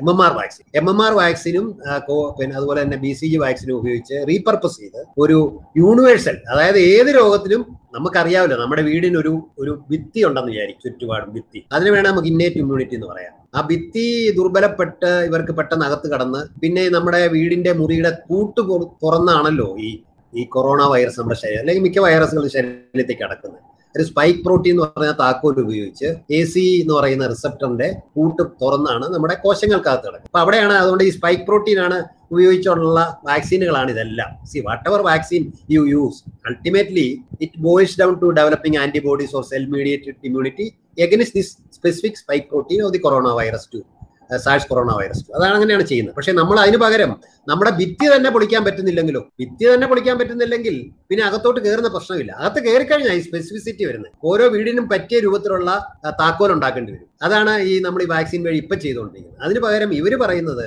ഈ ഭിത്തി തന്നെ നമ്മൾ ശക്തി ശക്തിപ്പെടുത്തി കഴിഞ്ഞാൽ ആർക്കും അകത്തോട്ട് കയറാൻ പറ്റത്തില്ല. ഇപ്പൊ ഭിത്തി ദുർബലവാ. അതാണ് ഇന്നേറ്റ് ഇമ്മ്യൂണിറ്റി ഞാൻ വളരെ ആലങ്കാരികമായിട്ട് പറയുകയാണ്. വൈറോളജിസ്റ്റുകൾ ഒരുപക്ഷെ എന്നോട് മുഷിഞ്ഞെന്ന് വരാം. ഞാൻ ഒരു വൈറോളജിസ്റ്റ് അല്ല. പക്ഷേ ഞാൻ മനസ്സിലാക്കിയിടത്തോളം നമുക്ക് ലളിതമായി പറയാവുന്നതാണ്. അതിനുവേണ്ടി ഒരു ശ്രമം ആരംഭിച്ചു കഴിഞ്ഞു. അപ്പൊ പക്ഷേ ഈ ഓപ്പൺ സോഴ്സ് കോവിഡ് പ്രസ്ഥാനത്തെ അഖിലേന്ത്യാ തലത്തിലുള്ള ജനകീയ പ്രസ്ഥാനങ്ങളും കേരളത്തിലുള്ള ജനകീയ പ്രസ്ഥാനങ്ങളും എല്ലാം അവഗണിക്കുന്നു എന്നുള്ള ഒരു പരാതി എനിക്കുണ്ട് എന്ന് കൂട്ടത്തിൽ സൂചിപ്പിക്കും ഇപ്പൊ കേൾക്കുന്ന ഒരു വാദം എന്താണെന്നുണ്ടെങ്കിൽ നമ്മൾ ഇന്റലക്ച്വൽ സ്വത്തവകാശം ഒന്ന് വേവ് ചെയ്ത് കഴിഞ്ഞു കഴിഞ്ഞാൽ അതിൽ അനുകരണ മരുന്നുകൾ അല്ലെങ്കിൽ അതിന്റെ മോശം ക്വാളിറ്റി മരുന്നുകൾ ഉണ്ടാകാനുള്ള സാധ്യതയുണ്ട് എന്നാണ് എല്ലാത്തിനും അതിന് ഡ്യൂപ്ലിക്കേറ്റ് ഇറങ്ങും എന്ന ഒരു വാദം കമ്പനികൾ മുന്നോട്ട് വയ്ക്കുന്നുണ്ട്. അതായത് അത്യ- അതിന് ഇഫക്റ്റ് ഉണ്ടാവില്ല. ആവശ്യത്തിന് എഫക്റ്റീവ് ആയിട്ടുള്ള വാക്സിനുകൾ ആയിരിക്കില്ല ഈ അനുകരണത്തിൽ ഉണ്ടാവുന്നത്. ആ വാദത്തിനെ കുറിച്ച് എന്ത് പറയുന്നു? ഇത് ഇവരെ സ്ഥിരമായിട്ട് ഉന്നയിക്കുന്ന ഒരു വാദം ആക്ച്വലി നമ്മുടെ ഇന്ത്യൻ ഔഷധ മേഖലയുടെ പുസ്തകത്തിൽ ഇക്കാര്യം ചർച്ച ചെയ്യുന്നുണ്ട്. ആക്ച്വലി നമുക്കറിയാലോ ഇന്ത്യയിലെ കമ്പനികളാണ് നേരത്തെ ഉണ്ടായിരുന്ന ഇന്ത്യൻ പേറ്റന്റ് നിയമം അനുസരിച്ച് മറ്റൊരു പ്രോസസ്സിലൂടെ ജനറിക് മരുന്നുകൾ ഉൽപ്പാദിപ്പിച്ച് ലോകമെമ്പാടും വിതരണം ചെയ്തുകൊണ്ടിരുന്ന ഇന്ത്യൻ കമ്പനികളാണ്. അങ്ങനെയാണ് പിന്നെ ലോകത്തിന്റെ ഫാർമസി ദരിദ്രരുടെ ഫാർമ പിന്നെ മരുന്ന് കട എന്നൊക്കെയുള്ള പേര് ഇന്ത്യൻ ഔഷധ മേഖലയ്ക്ക് ലഭിച്ചത് തന്നെ. പക്ഷേ ഇതിന്റെ ക്വാളിറ്റി ആരും ചോദ്യം ചെയ്തിട്ടില്ല. യഥാർത്ഥത്തിൽ എയ്ഡ്സിനെ ലോകത്തിന് നിയന്ത്രിക്കാൻ കഴിഞ്ഞത് ഇന്ത്യൻ കമ്പനികളുണ്ട്. പതിനയ്യായിരം ഡോളറിന് ഒരു മാസത്തെ ചികിത്സയ്ക്ക് പതിനയ്യായിരം ഡോളറിന് വിറ്റ മരുന്നുകളാണ് മുന്നൂറ്റി നൂറ് മുതൽ മുന്നൂറ് വരെ ഡോളറിന് ഇന്ത്യൻ കമ്പനികൾ മാർക്കറ്റ് ചെയ്തു സിപ്ല റെഡ്ഡീസ് ലാബറട്ടറിയോളോ അവരെല്ലാം മാർക്കറ്റ് ചെയ്തു എന്തിനാ അമേരിക്കൻ പ്രസിഡന്റിന്റെ ഒരു ഒരു പദ്ധതിയുണ്ട്? അമേരിക്കൻ ജനതയ്ക്ക് എയ്ഡ്സ് മരുന്ന് കൊടുക്കാൻ വേണ്ടിയിട്ടുള്ള അമേരിക്കൻ ഗവൺമെന്റിന്റെ ഒരു ഒരു സബ് പ്രസിഡന്റിന്റെ ഒരു പരിപാടി അതിന്റെ പേര് American president's emergency plan for AIDS relief എന്നാണ്. ഇപ്പൊ ഫാർ എന്ന് പറയും. അവർ പോലും അവരെ എയ്ഡ്സിന് വേണ്ടി വാങ്ങുന്ന മരുന്നുകളിൽ ഏതാണ്ട് അമ്പത് ശതമാനം ഇന്ത്യൻ കമ്പനികളിൽ നിന്നാണ് so the quality is ensured പക്ഷെ എന്നാലും ഈ ജനറിക് മരുന്നുകൾ ഇങ്ങനെ ഉത്പാദിപ്പിച്ച് മാർക്കറ്റ് ചെയ്യുന്നവർക്ക് ഒരു അപകടമാണ്. അപ്പൊ അന്നത്തെ പ്രോസസ് പേറ്റന്റ് മാറിയെങ്കിലും ഇപ്പോഴും ഇരുപത് വർഷം കഴിഞ്ഞ് ഇരുപത് വർഷമേ ഉള്ളൂ പേറ്റന്റ് പേറ്റന്റ് പ്രൊട്ടക്ഷൻ ഇരുപത് വർഷം കഴിഞ്ഞ് ഇതുപോലുള്ള കമ്പനികൾ ഇതുപോലെ വില കുറഞ്ഞ മരുന്നുകൾ മാർക്കറ്റ് ചെയ്ത് കഴിഞ്ഞാൽ ഞങ്ങൾക്ക് പ്രശ്നമാകും. അതുകൊണ്ട് അവർ പുതിയൊരു തന്ത്രം ആവിഷ്കരിച്ചു. ഇങ്ങനെയുള്ള ജനറിക് മരുന്നിനൊന്നും ഗുണനിലവാരമില്ല. അതിനുവേണ്ടി ആ anti counterfeit trade agreement എന്ന് കൊണ്ടുവരണം അവരുണ്ടാക്കി ഈ രാജ്യങ്ങളെല്ലാം കൂടെ. ആന്റി കൗണ്ടർ എന്ന് പറഞ്ഞാൽ ഇങ്ങനെ വിദേശ രാജ്യങ്ങളിൽ നിന്ന് വരുന്ന മരുന്നുകളെല്ലാം ഞങ്ങൾ ഗുണനിലവാരം പരിശോധിച്ച് ഗുണമില്ലെങ്കിൽ ഞങ്ങളുടെ രാജ്യത്തെ മാർക്കറ്റ് ചെയ്യാൻ അനുവദിക്കത്തില്ല. എന്ന് പറഞ്ഞു. അപ്പൊ അങ്ങനെ വെറുതെ തടസ്സപ്പെടുത്താൻ വേണ്ടി അവരൊരു ശ്രമം ആരംഭിച്ചു. യഥാർത്ഥത്തിൽ അതിനകത്ത് ഇത് പരിശോധിക്കുമ്പോൾ ഒത്തിരി രസകരമായ കാര്യങ്ങളുണ്ട്. ഈ പറയുന്ന വൻകിട പല കമ്പനികളും ലോൺ ലൈസൻസിങ് വഴി ഇതുപോലുള്ള കമ്പനികളാണ് അവരുടെ മരുന്ന് ഉൽപ്പാദിപ്പിച്ചുകൊണ്ടിരിക്കുന്നത്. അല്ല അവരുടെ ഫാക്ടറികളിലല്ല പലതും ഉൽപ്പാദിപ്പിക്കുന്നത്. അതേ കമ്പനികൾ ജനറിക് മരുന്ന് ഉൽപ്പാദിപ്പിക്കുമ്പോൾ ആ മരുന്നുകൾക്ക് ഗുണനിലവാരമില്ലെന്നും പറഞ്ഞുകൊണ്ട് തടസ്സപ്പെടുത്താനാണ് ഇവർ ശ്രമിച്ചത്. അതിനെ സംബന്ധിച്ച് ഒരു പുസ്തകം എടുത്താൽ ഇറങ്ങിയിട്ടുണ്ട്. നമ്മളിൽ പല ആളുകൾക്കും അതിലൊരു തെറ്റിദ്ധാരണ ഉണ്ട് അതിന്റെ പേര് ബോട്ടിൽ ഓഫ് ലൈസ് എന്നാണ്. അതായത് ഇന്ത്യയിലെ Ranbaxy and the dark side of Indian pharmaceutical നമ്മുടെ കാതറൈൻ എബാൻ എന്ന് പറയുന്ന ഒരു വനിതയുടെ പേര് വെച്ച് ഒരു പുസ്തകം മാർക്കറ്റ് ചെയ്ത് വളരെ പ്രചരിക്കുന്നുണ്ട്. അത് എനിക്കൊന്ന് മലയാളത്തിൽ അത് വരുമെന്ന്. നിങ്ങൾക്കറിയാലോ റാൻബാക്സി ആണ് ഇന്ത്യയിലെ റാൻബാക്സി ആണ് സ്വകാര്യ മേഖലയിൽ ഏറ്റവും അധികം ജനറിക് മരുന്ന് ഉൽപ്പാദിപ്പിച്ച് ലോകമെമ്പാടും വിതരണം ചെയ്യുന്ന ഒരു കമ്പനിയാണ് റാൻബാക്സി പിന്നീട് റാൻബാക്സിയുടെ ഒരു ജപ്പാനീസ് കമ്പനി വാങ്ങിച്ചു. പിന്നെ അത് ഒരു ഇന്ത്യൻ കമ്പനി ഇപ്പം വാങ്ങിയിട്ടുണ്ട്. അതാണ് അതിന്റെ ചരിത്രം. അപ്പൊ റാൻബാക്സി മോശമാന്ന് പറഞ്ഞു കഴിഞ്ഞാൽ പിന്നെ എല്ലാ ജനറിക് കമ്പനികളും മോശമാന്ന് പറയാമല്ലോ. യഥാർത്ഥത്തിൽ നമ്മൾ ഈ സിപ്ല റെഡ്ഡീസ് ലാബറട്ടറി നാറ്റ്കോ ഒക്കെ ഹൈ ക്വാളിറ്റി ഡ്രഗാണ് ഉത്പാദിപ്പിച്ച് മാർക്കറ്റ് ചെയ്തുകൊണ്ടിരിക്കുന്നത്. അപ്പൊ അതുകൊണ്ട് ഇതിന്റെ ഗുണനിലവാര തകർച്ച എന്ന് പറയുന്നതിനകത്ത് യാതൊരു അർത്ഥവും ഇല്ലെന്ന് ഇതിനകം തന്നെ ധാരാളം തെളിവുകൾ നമുക്ക് ഹാജരാക്കാൻ കഴിയും. തീർച്ചയായിട്ടും ഈ പറയുന്ന ചാത്തൻ മരുന്നുകൾ എന്നൊക്കെ പറഞ്ഞ് മാർക്കറ്റ് ചെയ്യുന്ന നമ്മൾ പറയാറുണ്ടല്ലോ. ഇപ്പൊ ചൈന നമ്മുടെ ചെന്നൈയിലൊക്കെ ഈ ചാത്തൻ മരുന്നുകളാണ് അതിനെ വിളിക്കുന്നത്. അങ്ങനെ മരുന്നുകൾ ഉൽപ്പാദിപ്പിക്കുന്ന ചില കമ്പനികളുണ്ട്. But if you look at the market share of these companies it is nothing അവിടെ ഇവിടെ ചില മരുന്ന് മരുന്ന് കടകളിലൊക്കെ കൊണ്ടുവന്ന് ചിലപ്പോൾ കൊടുക്കുന്നുണ്ടായിരിക്കും. ലോ ക്വാളിറ്റി പാരസെറ്റമോളോ അല്ലെ ലോ ക്വാളിറ്റി വേദന സംഹാരികളൊക്കെ കൊടുക്കുന്നുണ്ടായിരിക്കും. പക്ഷേ മുഖ്യധാര മരുന്നുകളൊക്കെ തന്നെയും നമ്മുടെ ഈ കമ്പനികളെല്ലാം തന്നെയും ആ, യഥാർത്ഥത്തിൽ അവരുടെ ജനറിക് മരുന്നുകൾ വളരെ മികച്ച അത് പോട്ടെ. ഇപ്പൊ തന്നെ റെംഡെസിവിർ എടുക്കുക. റെംഡെസിവിർ ഇന്ത്യയിലെ നാല് കമ്പനികൾ ഉത്പാദിപ്പിക്കുന്നുണ്ട് സിപ്ല ഉൽപ്പാദിപ്പിക്കുന്നുണ്ട് റെഡ്ഡീസ് ലാബറട്ടറി ഉത്പാദിപ്പിക്കുന്നുണ്ട് അപ്പൊ അവരെ അവരുടെയൊക്കെ ജനറിക് മരുന്നിന് ക്വാളിറ്റി ഇല്ലെങ്കിൽ എന്തിനാ അവർ അതിനെ ലൈസൻസ് ചെയ്തത്? അപ്പൊ അതുകൊണ്ട് ആ വാദത്തിൽ വലിയ കഴമ്പില്ല. അത് ഇന്ത്യയിലെ ജനറിക് ഔഷധ മേഖല. ഇന്ത്യക്കെതിരാണത്. കാരണം ഇന്ത്യ ഇന്ത്യയുടെ അത്രയും ജനറിക് മരുന്ന് ഉത്പാദിപ്പിക്കുന്ന ഒരു രാജ്യമില്ല ഞാൻ എന്റെ ഒരു അനുഭവം കൂടെ പറയട്ടെ. ഞാൻ ദക്ഷിണാഫ്രിക്കയിലെ കേപ്പ് ടൗണിലെ ഒരു യോഗത്തിൽ പങ്കെടുക്കുമ്പോൾ നിങ്ങൾക്കറിയാലോ അവിടെ നാൽപ്പത് ശതമാനം ആളുകളാണ് ആയിരുന്നു അന്ന് പിന്നെ എയ്ഡ്സ്. ഒരു രണ്ടോ മൂന്നോ generation was being wiped off തലമുറകൾ തന്നെ തൂത്തറിയപ്പെട്ടുകൊണ്ടിരിക്കുക. അപ്പോഴാണ് ഇന്ത്യൻ മരുന്ന് വന്ന് അവരെ രക്ഷപ്പെടുത്തിയത്. കാരണം അവർക്ക് അത്ര വില കൂടുതലായിരുന്നു മരുന്ന്. അപ്പൊ അവിടെ ആളുകളെ പരിചയപ്പെടുത്തപ്പോൾ ഇന്ത്യയിൽ നിന്ന് ഒരാൾ ഇതിൽ പങ്കെടുക്കുന്നുണ്ടെന്ന് പറഞ്ഞപ്പോൾ അവരെന്നെ സ്റ്റേജിൽ വിളിച്ച് അവിടുത്തെ ഇരുന്ന ദക്ഷിണാഫ്രിക്കയിൽ നിന്നുള്ള എല്ലാ ആളുകളും എണ്ണിച്ച് നിന്ന് കൈയടിച്ച് നിങ്ങളുടെ രാജ്യമാണ് ഞങ്ങളെ എയ്ഡ്സിൽ നിന്ന് രക്ഷപ്പെടുത്തിയെന്ന് പറഞ്ഞു. എനിക്കൊരിക്കലും മറക്കാനാവാത്ത ഒരു അനുഭവമായിരുന്നു. അനുഭവം ഇന്ത്യൻ ജനറിക് മരുന്നുകളാണ് അത് രക്ഷപ്പെടുത്തുന്നത് ഇതാണ് ഇവരിപ്പം ഗുണനിലവാരം കുറഞ്ഞെന്ന് ബാധിക്കുന്നത് ഇതിന് ഒട്ടും നമുക്ക് അംഗീകരിക്കാൻ ഇനിയിപ്പം വാക്സിന്റെ കാര്യത്തിൽ ഗുണനിലവാരം ഇല്ലെങ്കിൽ പിറ്റേ ദിവസം തന്നെ അറിയുമല്ലോ. എടുക്കുന്ന ആൾക്ക് രോഗം വരും. അവർ മരണം അത് പെട്ടെന്ന് എക്സ്പോസ്ഡ് ആകുമല്ലോ. ഇപ്പൊ തന്നെ ഈ വാക്സിൻ എടുത്ത് രോഗം വരുന്നുണ്ടെങ്കിലും ബ്രേക്ക് ത്രൂ ഇൻഫെക്ഷൻ വരുന്നുണ്ടെങ്കിലും അതൊന്നും ഗുരുതരമല്ലല്ലോ. But if you make a low quality vaccine പിറ്റേ ദിവസം കട കൂട്ടത്തില്ല ശരി. നമ്മുടെ എന്തായാലും ഇത്രയും സമയത്ത് ചർച്ചയിൽ നമ്മൾ ഇപ്പോൾ ഭൗതിക സ്വത്തവകാശ നിയമം അതെങ്ങനെയാണ് വാക്സിൻ നിർമ്മാണത്തെ ബാധിക്കുന്നത് വാക്സിൻ ലഭ്യതയെ കുറിച്ചൊക്കെ നമ്മൾ സംസാരിച്ചല്ലോ. എന്തായാലും ഇന്ത്യ ഒട്ടാകെ കോവിഡിന്റെ ഒരു രണ്ടാം തരംഗം അലയടിച്ചുകൊണ്ടിരിക്കുകയാണ്. നമ്മൾ നിത്യേന എന്നോണം മരണങ്ങളെ കുറിച്ചുള്ള വാർത്തകൾ ഓക്സിജൻ ലഭ്യതയെ കുറിച്ചുള്ള വാർത്തകൾ ഇതെല്ലാം കേട്ടുകൊണ്ടിരിക്കുകയാണ്. വാക്സിനുകൾ എന്ന ഒരു ആശയത്തിലാണ് ഒരുപക്ഷെ ലോക ജനതയുടെ മുഴുവൻ പ്രതീക്ഷ നിൽക്കുന്നത്. വാക്സിനുകളിലൂടെ നമുക്ക് അല്ലെങ്കിൽ ജനങ്ങൾ കൂടുതലായിട്ട് വാക്സിനേറ്റഡ് ആകുന്നതിലൂടെ കൊറോണയെ നമുക്ക് പ്രതിരോധിക്കാമെന്ന രീതിയിലാണ്. വാക്സിനുകൾ ഒരു പ്രതീക്ഷയുടെ പ്രതീക്ഷയാണ് ഇന്നത്തെ സാഹചര്യത്തിൽ വികസ്വര രാജ്യങ്ങളെ സംബന്ധിച്ചിടത്തോളം മറ്റ് സാമ്പത്തിക ശേഷിയുള്ള അല്ലെങ്കിൽ വാക്സിൻ ഉൽപാദന ശേഷിയുള്ള രാജ്യങ്ങൾ വാക്സിൻ ഉൽപാദനത്തിലേക്ക് കടന്നു വരികയും അങ്ങനെ വാക്സിൻ ലഭ്യമാവുകയും ചെയ്യും എന്നുള്ള രീതിയിലാണ് ആ രാജ്യങ്ങളിലുള്ള ആളുകളുടെ പ്രതീക്ഷ നിൽക്കുന്നത്. അപ്പോൾ ഈ ഇന്നത്തെ നമ്മുടെ ചർച്ചയുടെ പശ്ചാത്തലത്തിൽ നമുക്ക് ഭാവിയിലേക്ക് എന്താണ് നമുക്കൊരു പ്രതീക്ഷ നൽകുന്ന ഘടകം? അല്ലെങ്കിൽ ഡോക്ടർ എങ്ങനെയാണ് ഈ കാര്യങ്ങൾ അടുത്ത ഒന്നോ രണ്ടോ മാസങ്ങളിൽ ഏത് രീതിയിലാണ് വാക്സിൻ നയം അല്ലെങ്കിൽ വാക്സിൻ ഭൗതിക സ്വത്തവകാശം സംബന്ധിച്ച ലോകത്തിൽ നടക്കുന്ന ചർച്ചകൾ ഇതെല്ലാം എങ്ങനെ ഉരുത്തിരിഞ്ഞു വരുന്ന വരുന്നതായിട്ടാണ് ഡോക്ടർ കാണുന്നത്. എനിക്ക് ഇക്കാര്യത്തിൽ ഒരു ശുഭാപ്തി വിശ്വാസം ഉണ്ട് കാരണം സാർവദേശീയ രംഗം എടുത്തു കഴിഞ്ഞാൽ ഇപ്പൊ അമേരിക്ക എടുത്ത നിലപാട് ലോക വ്യാപാര സംഘടന അത് വലിയ ചരിത്ര പ്രസിദ്ധമാണ്. ഇതുവരെ ഈ പറയുന്ന ഭൗതിക സ്വത്തവകാശ നിയമത്തിനെതിരായ ചെറിയൊരു നീക്കം നടന്നാൽ പ്രതികരിക്കുന്ന ഒരു പിന്നെ ഒരു രാജ്യമായിരുന്നല്ലോ. അമേരിക്ക. പ്രത്യേകിച്ച് ഇന്ത്യയിലെ ഞാൻ നേരത്തെ സൂചിപ്പിച്ച നിർബന്ധിത ലൈസൻസിങ് അനുവദിച്ചപ്പോൾ അപ്പൊ തന്നെ അമേരിക്കൻ സ്റ്റേറ്റ് സെക്രട്ടറി അന്ന് ഹിലാരി റോദൻ ക്ലിന്റൺ ഇന്ത്യയിൽ വന്നു. മനസ്സിലായില്ലേ?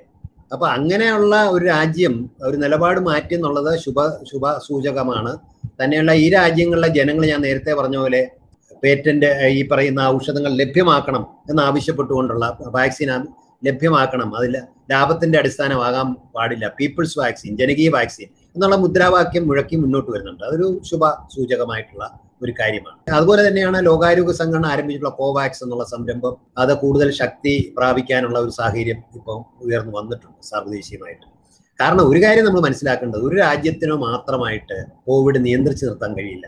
ഇപ്പൊ ഇന്ത്യയിലെ കോവിഡ് നിലനിൽക്കുകയും അല്ലെ ഇന്ത്യയും മറ്റു വികസ്വര രാജ്യങ്ങളിലും കോവിഡ് നിലനിൽക്കുകയും മറ്റു രാജ്യങ്ങളൊക്കെ നിയന്ത്രിക്കുകയും വാക്സിൻ മുഴുവൻ കൊടുത്താലും പ്രശ്നം തീരത്തില്ല. കാരണം ഇവിടെ അപ്പോഴേക്കും പുതിയ തരത്തിലുള്ള വൈറസ് നിലനിന്ന് കഴിഞ്ഞാൽ അതിന്റെ ജനിതക മാറ്റം സംഭവിച്ച കൂടുതൽ രോഗം വ്യാപിപ്പിക്കുന്ന വൈറസുകൾ ഉണ്ടാകും രണ്ടെണ്ണം ഉണ്ടായത് തന്നെ സൗത്ത് ആഫ്രിക്കയിലും ബ്രസീലിലും ആയിരുന്നല്ലോ. ഇപ്പൊ തന്നെ ഒരു മെക്സിക്കൻ സ്ട്രെയിൻ തന്നെ ഉണ്ടായിട്ടുണ്ട്. അതുപോലെ തന്നെ ഈ പറയുന്ന എക്സ്കേപ്പ് മ്യൂട്ടൻസ് ഉണ്ടാകാം.